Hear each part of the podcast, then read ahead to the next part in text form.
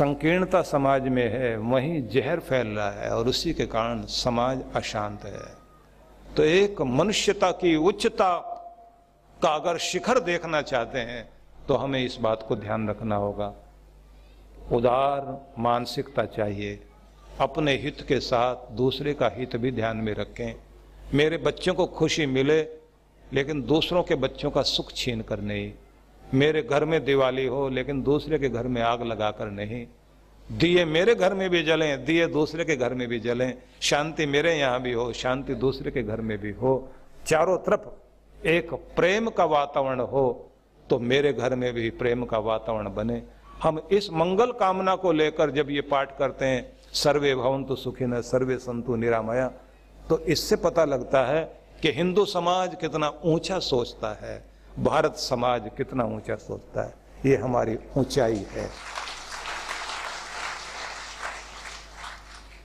तो कहा गया उदारता को आप कभी मत छोड़िए।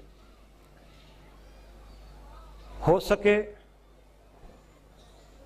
तो हर बार इस बात की कोशिश करना, सर्दियां आए आप अपने बच्चों के लिए गर्म कपड़े जब बनाने लगें तो एक गरीब बच्चे का ख्याल रखकर एक स्वेटर उनके नाम कर दीजिए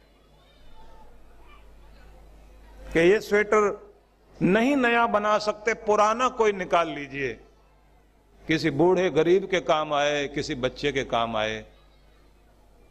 अगर कुछ ऐसा आप कर सकते हैं तो भगवान को जो हम अपनी तरफ से कहते हैं ना, भगवान से अगर हम चाहते हैं कि धन मिले तो धन भगवान को अर्पित करो, और अगर हम चाहते हैं कि प्रेम हमें मिले तो प्रेम पूर्वक भगवान के चरणों में बैठना शुरू करें, और अगर हम चाहते हैं कि हमारा ख्याल रखा जाए तो आप भी किसी का ख्याल रखिए। अगर आप चाहते हैं आपकी बुढ़ापे तक कोई सेवा शुश्रूषा करने वाला हो तो सेवा के क्षेत्र में आप भी कुछ ना कुछ लगाने वाले बने। अगर आप चाहते हैं आखिर तक अन्न जल आपका बना रहे, कोटा खत्म ना हो, क्योंकि कोटा भी खत्म हो जाता है, मीठा नहीं मिलेगा अब, डॉक्टर मना कर देता है, अब तली हुई चीजें नहीं खा सकते हैं, एसिडिटी रहने लग गई, कोटा खत्म हो गया ना। तो अगर चाहते हैं कि हमारा जीवन ठीक से चले तो फिर इस बात को जरूर ध्यान में रखिए, थोड़ा अन्नदान जरूर करें। तो ये सब उदारता है। पुराने लोगों ने दो तरह की चीजों पर बड़ा ध्यान दिया था, जिसको हमारे यहाँ एक शब्द से अभिहित किया जाता है, एक है ईष्ट और एक है पूर्त। 15-15 दिन के बाद ये सब करने का नियम है, अमावस्या और पूर्णमासी पर। तो उसमें ये माना जाता है कि आप कथा प्रवचन कराएं, यज्ञ याग कराएं, धर्म को फैलाएं, ये सब इष्ट है।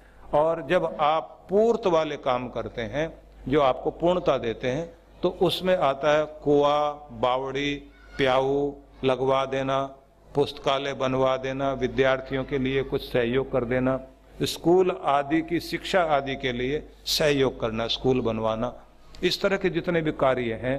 तालाब बनवाने की पुरानी परंपरा थी, बाग लगवाने की, पेड़ लगवाने की पुरानी परंपरा थी। और ये कहा जाता था कि जितने भी पेड़ आप लगाओगे तो समाज को अगर आपने 10 लायक बेटे दिए तो आपने समाज का ऋण चुकाया, तो उसके बदले एक अच्छा पेड़ लगा दें आप, फलदार पेड़, तो उसके द्वारा जो समाज को आप दे रहे हैं तो वो भी 10 बेटों के पुण्य बराबर पुण्य माना जाता है। इसलिए पेड़ लगाने चाहिए जितने भी लगा सकते हैं, क्योंकि सीधे सीधे जीवनी शक्ति देने वाले पेड़ हैं। मैं ये निवेदन करना चाहूंगा कि ईष्ट और पूर्त दो तरह के कार्यों के लिए अपने देश में बहुत ज्यादा बल दिया गया था। तालाब बनवाना, कुआ खुदवाना, अन्न क्षेत्र चलाना, धर्मशाला बनवा देना, किसी भी समाज के हिस्से के लिए कुछ भी अच्छा सोचना, जो भी आप कर सकते हैं। कितना अच्छा था वो युग जब एक साधारण व्यक्ति भी, आप सोचिए बिहार में मुंगेर के पास, मुंगेर की तरफ चलते हुए एक राजमार्ग पर एक महिला ने कुआं खुदवाया, 175 साल के लगभग हो गए, ब्रिटिश काल था। एक अकेली महिला ने कुआं बनवाया रोड के ऊपर, और वो महिला क्योंकि विधवा थी, बचपन में बहुत छोटी उम्र में शादी हुई थी, 10 साल की उम्र में शादी हुई, 12-14 साल की उम्र में विधवा हो गई। और उसने फिर गांव में आटा पीसते हुए, लोगों का आटा पीसने का काम करती थी, उसी में से पैसे जोड़ते जोड़ते अपने पास 500 रुपये इकट्ठे किए पूरी जिंदगी में। और उसके बाद उसने गांव के सरपंच को जाकर कहा कि पंचायत बुलाइए और मेरी फरियाद सुनिए। तो पूरी पंचायत बैठी, तो उसने कहा मेरे पास ये 500 रुपये इकट्ठे हुए हैं, मैं न कहीं तीर्थ जा पाई न पुण्य कर पाई, अपनी जिंदगी से एक ही काम चाहती हूँ, जो मैंने इकट्ठा किया है उससे एक कुआं बनवाना चाहती हूँ। गांव के लोगों ने भी कहा भाई हम लोग भी योगदान करेंगे, अगर कम पड़ गया तो। कुआं बना और उसके बाद उस पर पत्थर लगाया गया जिस पर लिखा हुआ था उस महिला का नाम, श्यामो पीसनहारी का कुआं। 150 साल तक की उसकी गाथा लिखी हुई है कि वो कुआं 150 साल तक लोगों की प्यास बुझाता रहा। 25 साल का समय ऐसा रहा जिसमें कहा गया कि उसकी दोबारा रिपेयर करके ठीक किया गया और फिर पत्थर लगाया गया ये उस महिला के नाम, जो जिसका आगे पीछे कोई नहीं था, लेकिन इस धरती को एक कुआं देकर गई, आते जाते लोगों की प्यास बुझ सके, कुछ न कुछ धरती को दे के गई। न जाने कितने लोग दुनिया में करोड़ों अरबोंपति आए गए, लेकिन कोई ऐसा व्यक्ति अपने जीवन में संकल्प लिया कुछ न कुछ मैंने इस दुनिया के लिए करके जाना है। दुनिया में गीत उन्हीं के गाए गए जो उदार लोग रहे, कंजूसों की मजाक ही उड़ाई गई। कंजूसों के लिए तो कितनी कितनी बातें कही जाती हैं, लोग ज्यादातर प्रवचनों में कंजूसों की गाथाएं कहते हैं और बड़े अजीब अजीब तरह से कहते हैं कि कंजूस बैठा हुआ और कथा सुनते सुनते उसका दिल पसीजने लगा, बोला आज तो दान करूंगा ही, और उसने अपने पॉकेट में हाथ डाला और एक सिक्का निकाला, निकालने के बाद मुट्ठी में लिया और सोचने लगा बस अभी थोड़ी देर के बाद कथा समाप्त होने वाली है और फिर मैं ये दान करके जाऊंगा। लेकिन थोड़ी देर के बाद उसने हाथ खोल के देखा तो हाथ में पसीना आया हुआ था, समझ में आ गया, और उसने रुपए को पुचकारा और कहा मेरी जुदाई के गम में तू रोने लग गया है, अच्छा ठीक है रख लेता हूँ जेब में, नहीं देता हूँ। बड़े बड़े मजाक प्रचलित हैं कि कंजूस चला जा रहा है और वो कह रहा भगवान मैं तुझ पर भरोसा करूँगा, अगर तू मुझे 2 रुपए दे दे अभी तो एक तेरा और एक मेरा। और उसी समय ठोकर लगी तो मिट्टी पाँव से हटी और 2 सिक्के चमके, और उसने उठाया और कहा भगवान इतना जल्दी प्रार्थना स्वीकार करते हुए मैंने पहली बार देखा है। और तभी उसने हाथों में लेकर सिक्कों को रगड़ना शुरू किया, उछालना शुरू किया, एक सिक्का नाले में गिर गया। और गिरते ही इसने कहा भगवान तू बड़ा समझदार है, तुझे पता है, तू जानता था कि मैं बेईमान आदमी हूँ, दूंगा नहीं, इसलिए तूने अपना सिक्का रख ही लिया है। तो वो जो गिरा है नाले में तुम्हारे वाला ही गिरा है, मेरे वाला तो मेरे ही हाथ में है। बहुत तरह की बातें कही जाती हैं, जब देने की बात आती है तो सारी चालाकी हम भगवान के साथ ही करते हैं। और जब भगवान हमारी थोड़ा सा कठोर होकर परीक्षा लेता है तो कितने कितने संकल्प कर लेते हैं, भगवान माफ़ करना। जैसे एक कहानी ये भी कही जाती है कि कोई बहुत भूखा आदमी था, खाने को कुछ नहीं था, तो उसने आसपास देखा पेड़ खड़ा है खजूर का और खजूर पके हुए हैं, तो चढ़ गया खजूर के पेड़ पर और 30 फुट ऊपर खजूर लगे हुए हैं। हिम्मत करके चढ़ तो गया, भूख ने चढ़ा दिया वहाँ तक, खजूर खाए, थोड़े से खा पाया, लेकिन जैसे नीचे की तरफ झांक के देखा तो समझ में आया कि जान बचा ली जाए, क्योंकि अगर यहाँ से गिर गए तो बहुत गलत हो जाएगा। उसने वहीं से प्रार्थना करनी शुरू की, भगवान 10 रुपए का प्रसाद चढ़ाऊंगा अगर ठीक ठाक नीचे उतार दिया तो। थोड़ा सा नीचे उतरा ही था, उसके बाद इसने कहा भगवान आधे तक तो उतर आया हूँ, लेकिन आप जानते हैं अगर मेरे पास 10 रुपए होते तो फिर आपको क्यों देता, मैं ढाबे पर ही खाना खा लेता, मेरे पास तो है ही नहीं, इसलिए प्रसाद 5 रुपए का ही चढ़ाऊंगा, ठीक ठाक से उतार देना। हनुमान जी का पुजारी था तो बार बार संकल्प बदल रहा है। थोड़ा और नीचे आया, बोला भगवान जी 5 रुपए भी नहीं है, 2.5 ले लीजिए, बात बन जाएगी। 2.5 कहने के बाद में फिर नीचे उतरते उतरते समझ में आया, बोला भगवान जी काफी तो नीचे उतर आया हूँ, हनुमान बाबा 1.25 रुपए का प्रसाद सुना है हमने, 2.5 का तो कहीं नहीं सुना, तो 2.5 के बजाय 1.25 दे देंगे। और जैसे ही थोड़ा सा और नीचे उतरा तो अभी कुछ बोलने ही लग रहा था, इतनी देर में पाँव फिसल गया, धड़ाम से नीचे गिरा, और नीचे गिरते ही बोला रुपए अगर 1.25 नहीं लेने हैं तो धक्के देके तो मत नीचे उतारो, कम से कम आराम से ही उतारो। बहुत तरह की मजाक प्रचलित है, लेकिन सार इतना ही है। जीसस के वचनों को कहा जाता है कि सुई की छेद से ऊंट गुजर सकता है, लेकिन कंजूस को स्वर्ग में जगह नहीं मिल पाएगी, उन्हीं को मिलेगी जिनका दिल बड़ा है, और जो सहिष्णु है, उदार है, उन्हीं के लिए द्वार खुलेगा। सब जगह एक ही बात कही गई है, उदारता ही परमात्मा को प्यारी है। तो मैंने इस पर ज़्यादा जोर दिया, ये 10वां बिंदु था। 11वां बिंदु है सरलता में भगवान है।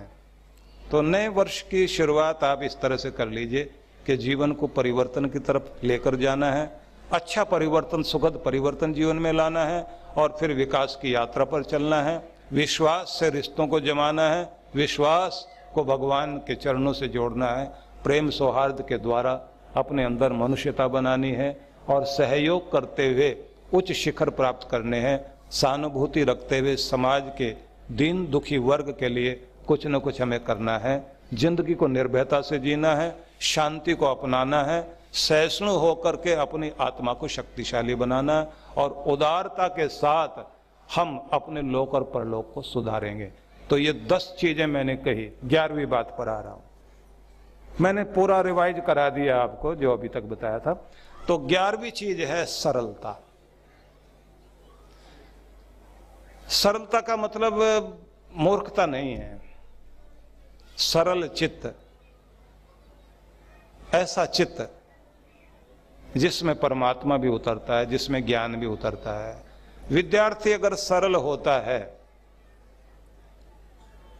तो निश्चित रूप से शिष्य को गुरु आचार्य अच्छे ढंग से सिखा सकता, पढ़ा सकता है। सरल मन हो तो भक्ति में लगेगा, अगर सरलता नहीं है भक्ति में भी मन नहीं लगेगा।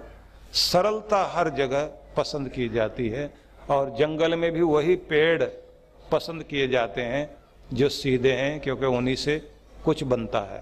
और लोग ये कहते हैं कि सरल बनने से फायदा कुछ नहीं, सरल सीधे पेड़ काटे जाते हैं, टेढ़े पेड़ कोई नहीं काटता, क्योंकि वो तो जलाने के काम आते हैं। तो ऐसा समझ लीजिए ईंधन के काम ही आता है, चिता के ही काम आता है, जो आदमी टेढ़ा ही होता है, और जो सरल है वो परमात्मा के काम आता है, उसकी गोद में बैठने के लायक बनता है।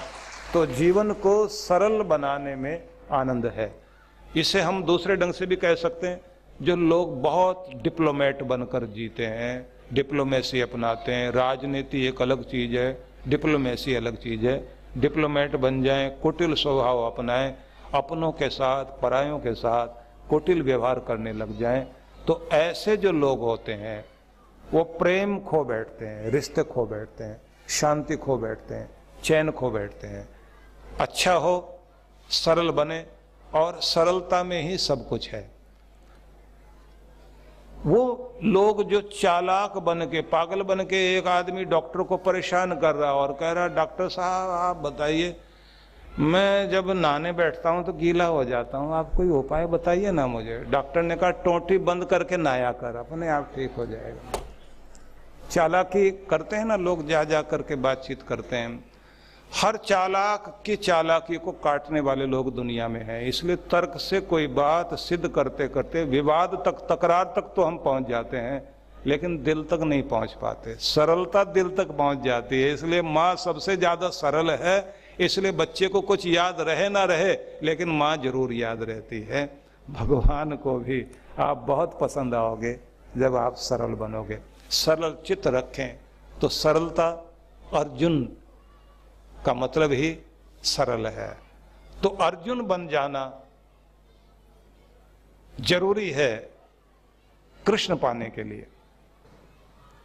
अगर हम चाहते हैं हमारी जिंदगी में कृष्ण आए, गोविंद आए, तो अर्जुन बनना होगा, सरल बनना होगा। कुटिल था दुर्योधन, गोविंद को नहीं पा सका, गोविंद की विभूतियां पाने में लगा रहा, संपदा और सेना पाने में लगा रहा। जो संपदा पाने में लगा हुआ है वो गोविंद को खो बैठता है। जो सरल है वो कहता है भले ही कुछ भी ले लो, लेकिन गोविंद तुम मेरे हो जाओ, अगर तुम मेरे हो तो फिर सब कुछ मेरा है। ये सरलता चाहिए जीवन में। लोग माँ को कहते हैं ना कि सब भाइयों के हिस्से जमीन आई, मकान आया, मेरे हिस्से माँ आई। लगता है अकेला है, लेकिन उसकी दुआएं व्यक्ति को बहुत दूर तक लेकर जाती हैं। हमें कोशिश करनी चाहिए सरल रहें, सहज रहें, कुटिलता में कुछ नहीं रखा। ये भोलापन बहुत कुछ देता है। भले ही आपके पास थोड़ा हो, थोड़े में जी लेना, लेकिन थोड़ा भोलापन, सरल जीवन ये जरूरी चाहिए, क्योंकि इससे आपके जीवन में शांति आएगी, चैन आएगी। हाँ, एक बात जरूर कहना चाहूँगा, द्वापर युग में भगवान श्री कृष्ण ने दिखा दिया विदुर के साथ, सुदामा के साथ कैसे रहना है, और शकुनी के साथ और दुर्योधन के साथ कैसे निपटना है। जब तक हम इस बिंदु को नहीं समझेंगे तब तक हम कृष्ण को भी नहीं समझ पाएंगे। कृष्ण भगवान शकुनी के सामने उसकी हर चालाकी और चतुराई का जवाब देते हैं, लेकिन जब वो विदुर के पास पहुंचते हैं इतने सरल हो जाते हैं कि छिलके भी खा गए, उसके शाक पात में इतने आनंदित हो गए कि आंख में आंसू आ गए। और विदुर कहते रहे कि हम तो आपका स्वागत भी नहीं कर पाए, और जो स्वागत करने वाली है वो तो इतनी भाव विभोर हो गई, क्या परोसना है क्या नहीं परोसना है ये भी भूल गई। गोविंद, हम आपके सत्कार करने योग्य नहीं हैं। कृष्ण की आंख में आंसू हैं और वो कहते हैं विदुराणी जी के हाथों से मिला हुआ प्रसाद आज माँ यशोदा की याद दिला गया कि ये प्रेम परोसने का और भोजन देने का केवल माँ यशोदा के पास ही था, जो आज विदुराणी के हाथों से महसूस किया है। क्योंकि कृष्ण वस्तु के नहीं भाव के भूखे हैं, इसलिए अगर गोविंद को प्रसन्न करना चाहते हैं तो सरलता में ही गोविंद मिलेंगे, कुटिलता में नहीं। भगवान को पाने का एक ही रास्ता है, सरलता, सरलता, सरलता। इसलिए सहज बनकर भगवान के चरणों में बैठे। जीवन संचेतना लाखों पाठकों की बुद्धि को सचेतना से और हृदय को सद्भावना से परिपूर्ण करने वाली मासिक पत्रिका जीवन संचेतना। ये देववाणी है परम पूज्य श्री सुधांशु जी महाराज के उपदेशों को पढ़ने एकमात्र समान उपयोगी मासिक पत्रिका जीवन संचेतना। सदस्यता शुल्क भारत में।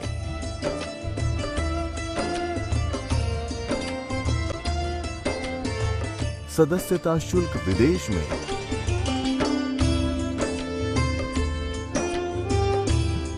यदि आप जीवन संचेतना की सदस्यता प्राप्त करना चाहते हैं तो इस पते पर संपर्क करें। विश्व जागृति मिशन, आनंद धाम आश्रम, नांगलोई नजफगढ़ रोड, बक्करवाला मार्ग, नई दिल्ली